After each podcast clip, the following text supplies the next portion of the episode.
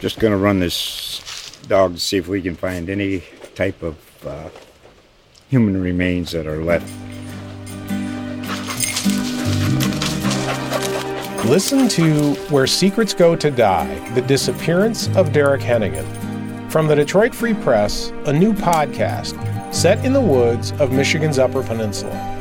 Available on Apple, Spotify, Freep.com, or wherever you get your podcasts.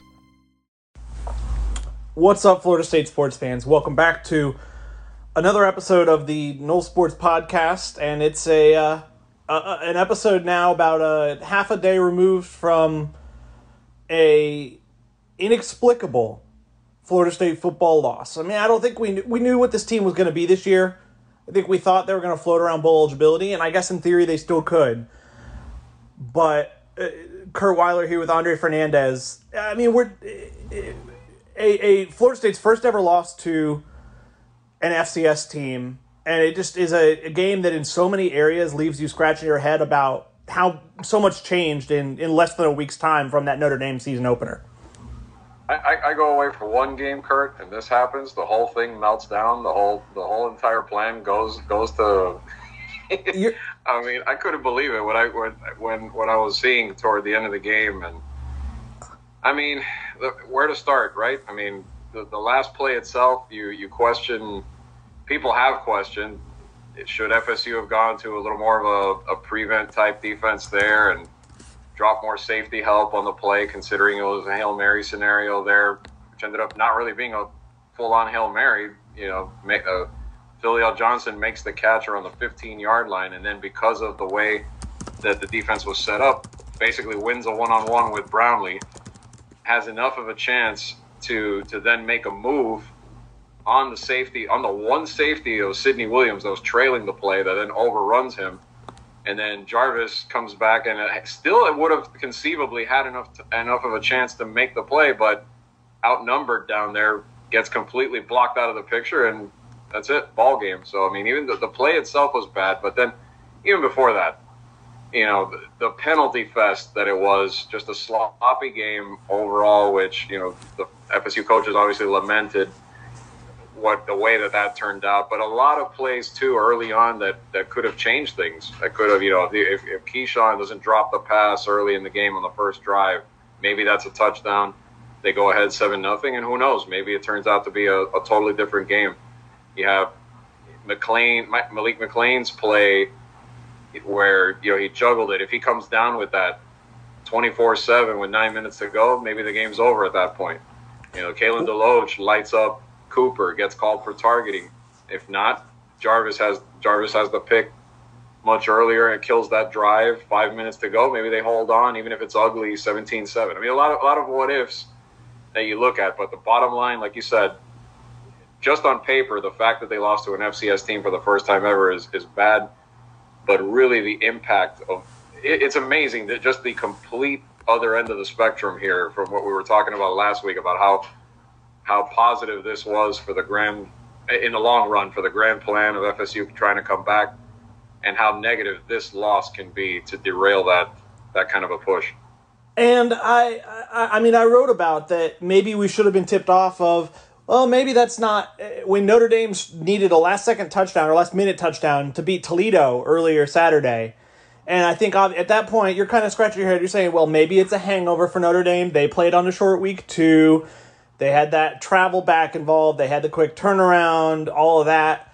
You can try and excuse it away, but it's it is harder to excuse that away now after seeing what Florida State looked like after in that game, and, and I mean at the end of that game, you talk about the defense. The last play, it, it's hard to put into words. I mean, Mike Norvell gave his reasoning why Florida State wasn't in prevent there. It doesn't make a lot of sense to me or just about anybody else. He he didn't mention whether it came from him, I, I, I or or Adam Fuller or or wherever, but he kind of took the brunt as the the only coach who talked last night of a lot of national media kind of roasting him for a pretty questionable decision and say what you will about Florida State so far in Mike Norvell's tenure, but I think most of his coaching decisions and his staff's coaching decisions have been pretty defensible.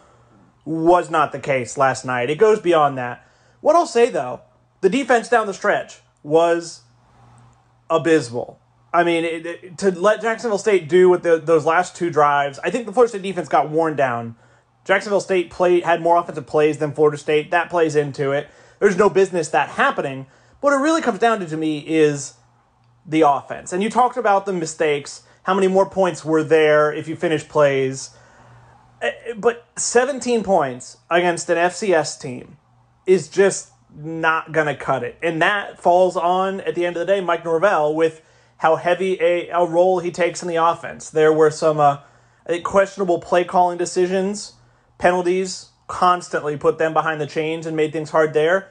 But Jacksonville State was always behind the chains, and they converted some third downs. So it's kind of, and I think their average third down to go distance was even longer than Florida State. So it's just, it is a game that makes you reevaluate a lot. And I mean, like I wrote, it's a game that I think loses just about the entire fan base. Uh, Mike Norvell, his, it, I should say, there uh, probably the entire fan base at this moment in time is out on him. It's not necessarily an entire referendum.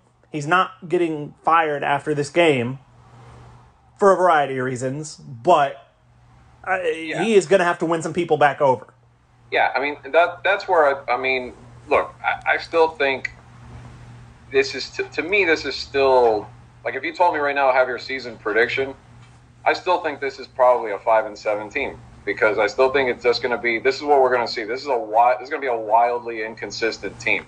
Now, are they going to take a different path to five and seven? Probably because uh, they already are with a loss last night. Maybe it could. It, it, the loss last night probably means it could even be worse than that, theoretically. But I just see the team just because of their youth, because of the fact that there's so many new additions that are playing their first years for this program, for the for Mike Norvell, and and everything else that goes along with that. That you're going to see these wild ups and downs. A team that's capable of pushing Notre Dame the way it did one week, and then completely laying an egg the following week. You know, I mean, we joked about it talking between us last night. We said this is the type of team that could surprise you, come back and beat Wake Forest next week, and then come out two weeks later and be in a dogfight for their lives against Syracuse. I mean, that that's that's what this roller coaster ride I think is going to be throughout this season. Now, to me, the worrisome part, narrowing the focus, is you're talking like, for example, you're talking about those first downs and, and, and getting into long yardage situations with all those mistakes that's what they stressed this week. I mean, Kenny Dillingham, the offensive coordinator, went into detail this week saying how imperative it was to avoid situations like that. So you got to imagine that was a heavy focus of practices this week, of team meetings, film study, etc. And then they come out and do the complete. They, they're, they're worse. They're worse than they were against Notre Dame. So that's the part that is a little worrisome that a team like this, whether you chalk it up to inexperience or youth or whatever, or being too content with hanging tough with a top 10 team, whatever you want to peg it to, has that kind of a response when you're supposed to, you know, hone things up and, and sharpen things up as you go forward. So that's what you you hope to see that the team figures out a way to avoid letdowns like this and, and continue to push forward. But it is concerning because again, it's it's a team that could it seem just seems very prone to those wild inconsistencies. I think we're going to see that throughout. And obviously, I mean, you're you're new on the beat. You haven't followed this team especially closely over the last few years, even if you've been in state. But this is a team that's been prone to, I don't want to say outright quitting, but it's a team that over a number of years now has kind of fallen behind early in the season in terms of its record and kind of been facing that uphill battle, and hasn't really had a season where it responded to that uphill battle. I guess kind of 2019, going to win at Boston College to get to bowl eligible right after Willie Taggart was was fired. That was, I mean, that kind of game where you they I think did that. It felt like for Odell Haggins, yeah. but on the whole, it felt like last week was a change because wow, they showed fight, they rallied. Even if that Notre Dame team's not a playoff contender or shouldn't be a top ten team, which they probably won't be after this week, they're a good team. They're a team that's more talented than you. And so, like we said, I mean, that shows the highs. And we'll see what that Notre Dame team is. It's going to be a while before we probably find out exactly how good that team is it's possible by the end of the year you're looking at that and saying, how did Florida State lose that game? But uh, it, it's, I mean, what's really discouraging is that Mike Norvell, it seemed like, had taken a, a big step forward in that culture. And not only is this the big step back, and I mean, they, they finally suffered this loss that they've been flirting with for years. I mean, you look at 2018, Willie Taggart's first year, they needed a late rally to beat Samford and not get beat by an FCS team. Right. 2019, it's not an FCS team, but it's a very bad ULM team, a very bad FBS team. Yeah, ULM. I remember that one. It went to overtime, and ULM went for two and the win, and didn't get it, and was that away from. It's not quite as bad a loss, but that's a really bad FBS team. And then last year, Florida State's in an early hole against Jackson, Jacksonville State, and Jordan Travis saves them. Right. Well, but then, but then again, they, last year, as you pointed out, you give them the mulligan because you're thinking all the adversity that they faced.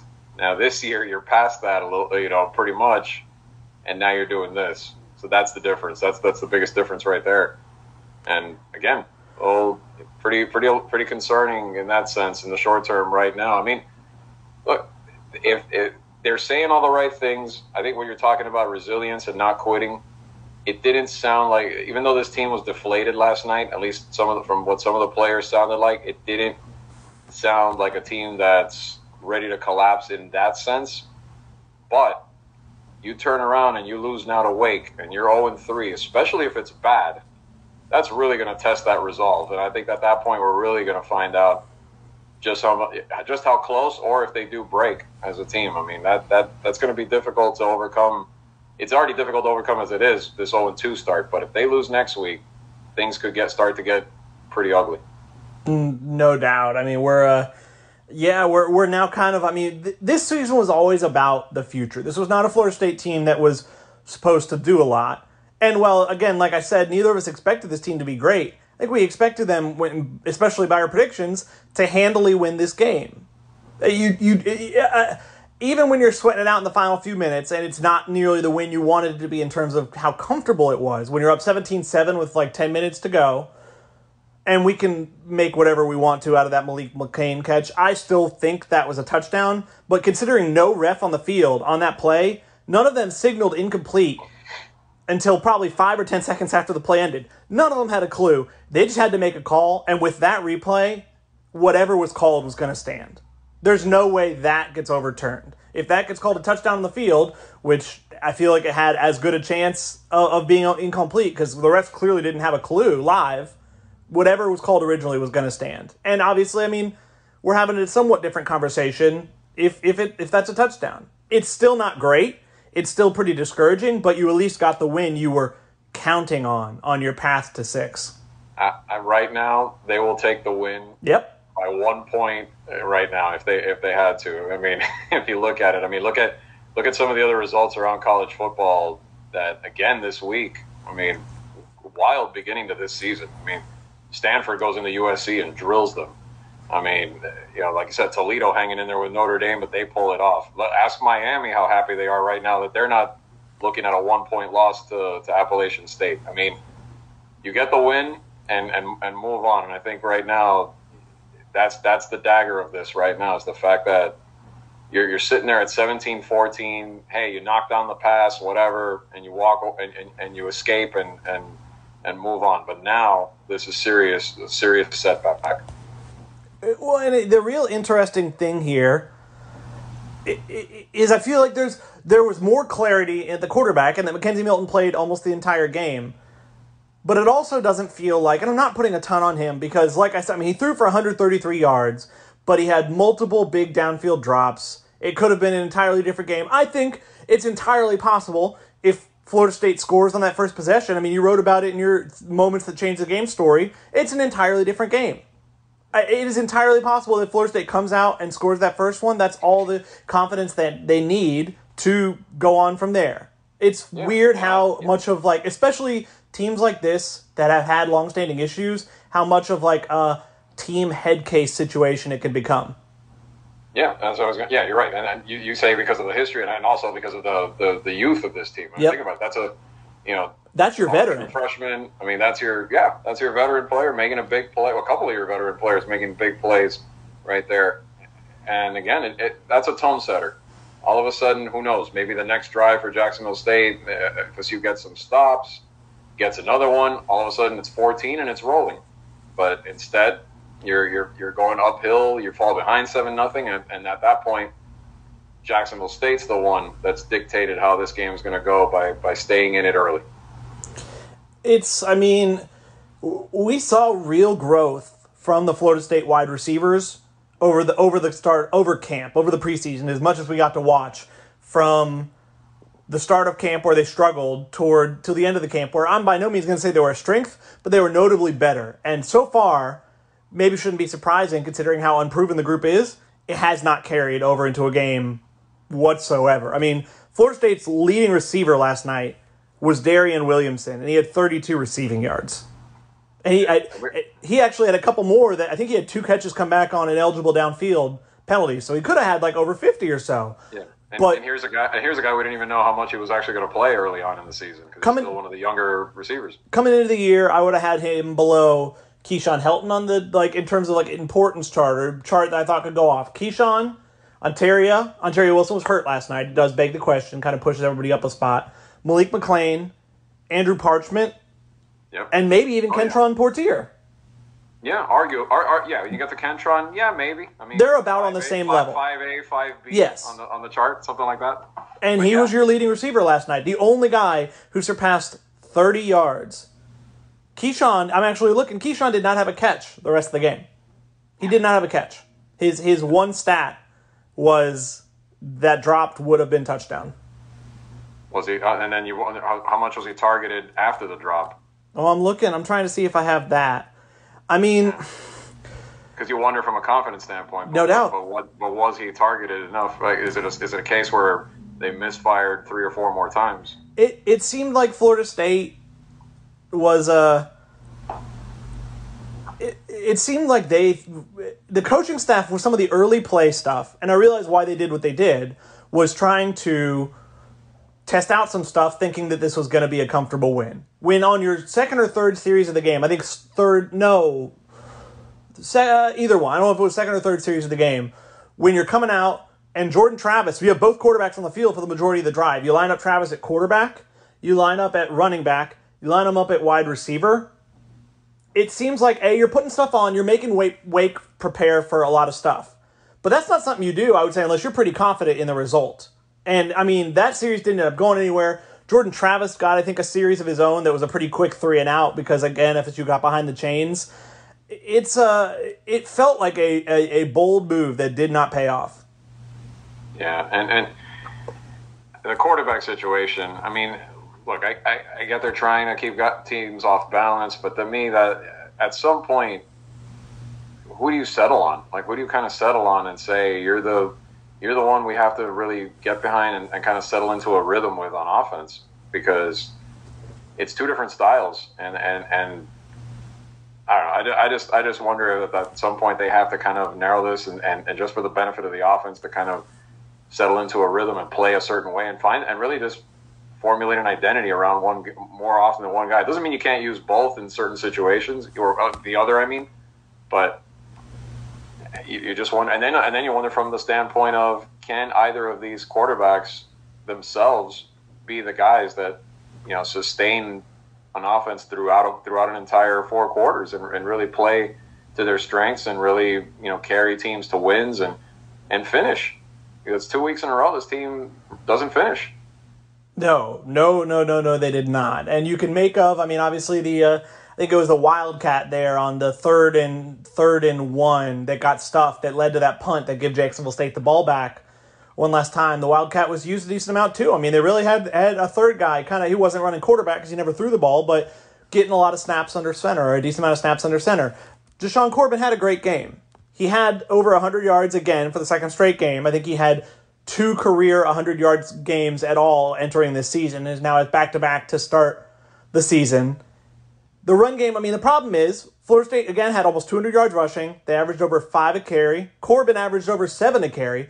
But when you're behind the chains so much, it lets defenses pin back and rush you. And obviously, Jacksonville State didn't get a sack, but they clearly did enough to, to stop Florida State's passing game and, and not give up the big play, whether it was a missed pass, whether it was a drop, whether it was who knows what. Yeah, and that's the problem. They've handcuffed their offense two weeks in a row to the point where they're just not giving them a fair chance to, to get going. And until they until they can come out in a game and at least limit these these errors and limit these mistakes early on and set, and, and kind of settle into something, we're just not going to see it. We're not going to see it at all. And I think next week, You know, on the road, this is going to be tough. This is a well coached. Uh, I can't Yep. say it enough. What a well coached Wake Forest team that's going to be waiting for them. And maybe week. Dave Clawson's most talented team. and they right exactly, which is which is a team that is going to take advantage of those mistakes. And as soon as they get the ball, look out with Sam Hartman running everything over there. I mean, this is a potent offense. I mean, they haven't really been tested yet. They they themselves, but look at No. look at Wake Forest though. They've taken care of business against their teams, no matter how weak the opponent. It's uh, I mean, it's it'll be an interesting little test for the uh, Florida State defense. I mean, it's really tough. The, that last play being the lasting legacy of this game, and it is going to be. I mean, that's the play that everybody wrote about. That's the play that was asked about a bunch in, in post game. It's tough. That's what I, that's what I said. It's Yep. one, one of those that could get even nicknamed at some point. Yep. Replayed over and over. They're gonna have to live with that. it, it may have already been nicknamed by in Jacksonville State, like the fandom there. You know, I mean, it is entirely possible they've already crafted a nickname or are working on it. And that shadows a game where for 45 probably of the 60 minutes, they were exactly what you needed them to be. They gave up one long touchdown drive in the first and second quarters where where they gave up a couple really bad third and long or second and long situations that allowed conversions. Mm. But outside of that, I think there was a stretch of seven drives where they allowed about 17 yards total of offense. Right. And Well, that whole time, the offense wasted chance after chance. And yes, that's what you're supposed to do against Jacksonville State. But I mean, I, I just I don't know. The last play is horrendous, but I struggle to put too much of this on the defense. No, I, but but at the same time, like you said, I think I think they got worn down, like you pointed out. Yes. and that, that, that was the point I didn't I didn't make uh, before was you cannot let a team go 97 down your throat in the fourth. Like quarter. 40 of those penalties. Yeah, on top of that, making it making things worse. I mean, you're stopping them, that, and that's the regrettable part. Some of the plays that we talked about, like the Deloach play, very very unfortunate because you had them stopped right there, and then you might have been able to ugly it out down the stretch and finish out a 10 point victory. Let's say. At a certain point, they're going to run out of time. Even if they get a stop and get the ball back, they're I mean, they barely had time to score one more time. They probably wouldn't. They almost definitely wouldn't have time to score twice more if that that interception by Jarvis Brownlee is upheld. And it's unfortunate that Jarvis made what should have been the game-winning play, and then Jarvis was kind of the goat on the final play of the guy who got beat downfield for that play and then got caught behind the blocker.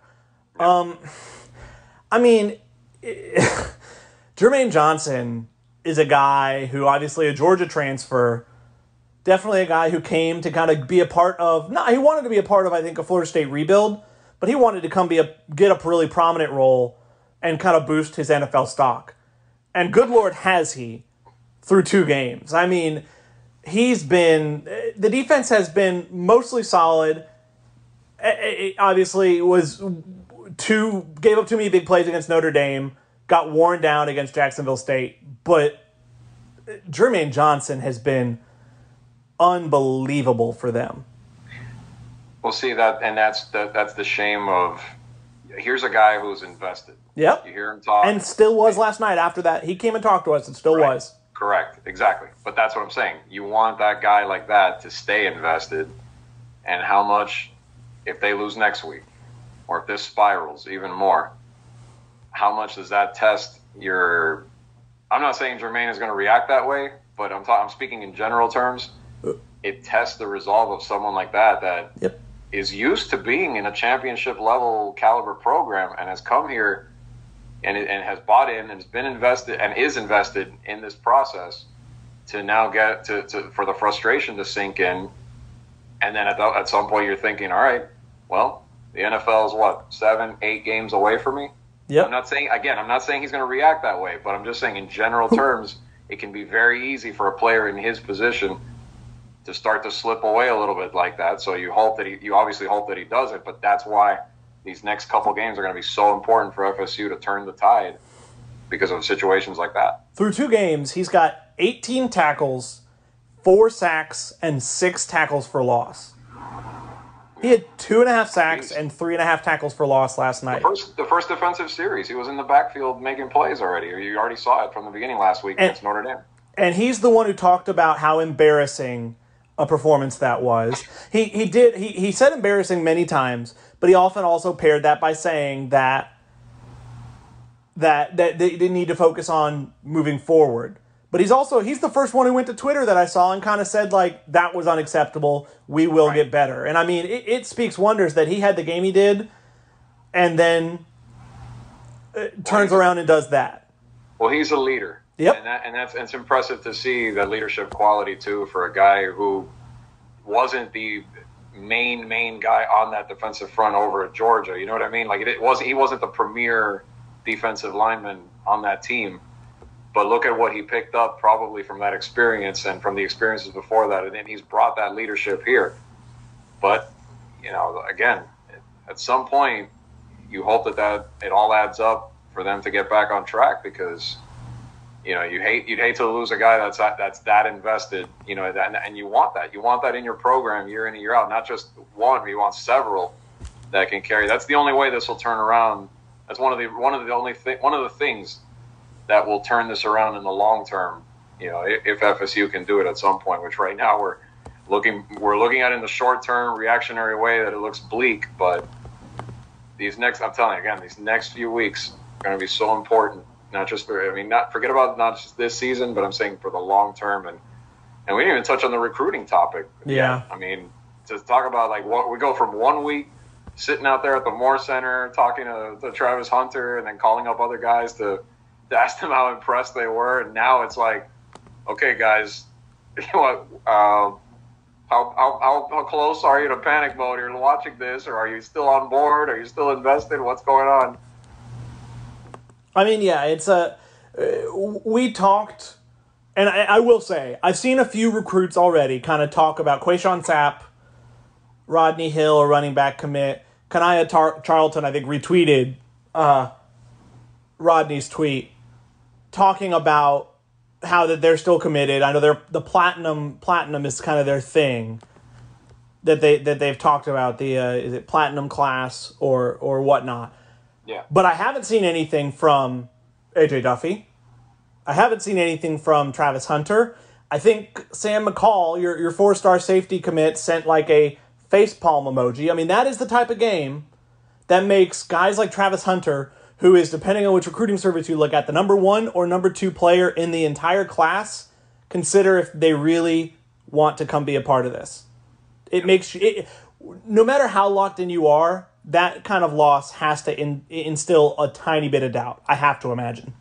And that's and that's the big that's the crippling defeat that'll outweigh any loss on the field this year. Is if they if guys like that, you know, pull out uh, and and don't you know don't end up coming here because of the because that that that sets back your future tremendously if you start losing guys of that caliber. You know, not not just Hunter, but guys you mentioned right now, Duffy, who you know could be the type that is the starter in the not too distant future here. I mean, yeah, and and and, not, and we're talking what we've seen so far at 0 and 3, let's say, or God, I'll talk, I mean, even 0. I don't even want to depress people more than they're already depressed this morning, but let's just leave it at that. But at that point, how how much do these guys stick? And then that's the again that's the real victory or, the, or defeat in this season is how how great of a class you can build to to keep pushing this process forward. I mean, we've talked about for a while now how important that Wake Forest game was going to be. I think before is because we assumed Florida State's probably one and one in this game. Yeah. They this is one feels important to win to in order to go for to a bowl. I think now you can make the case, and who knows, but like you said, it feels important for Norvell's long, longitude, longitude, his his tenure. Yeah. I do not think yeah. he's not again. Florida State situation is one where he's not getting fired if they lose next week. But like we said, I mean, a lot hinges on that 2022 class. A lot hinges on the the guys he has on the team right now. And if things get too far out of control, that gets real worrisome. Yeah, if it spirals, it could get bad to that point. But I, yeah, I don't, I don't think it's that. I don't think we've reached that point, and agree. I don't think we would reach that point even at 0 and 3, let's say.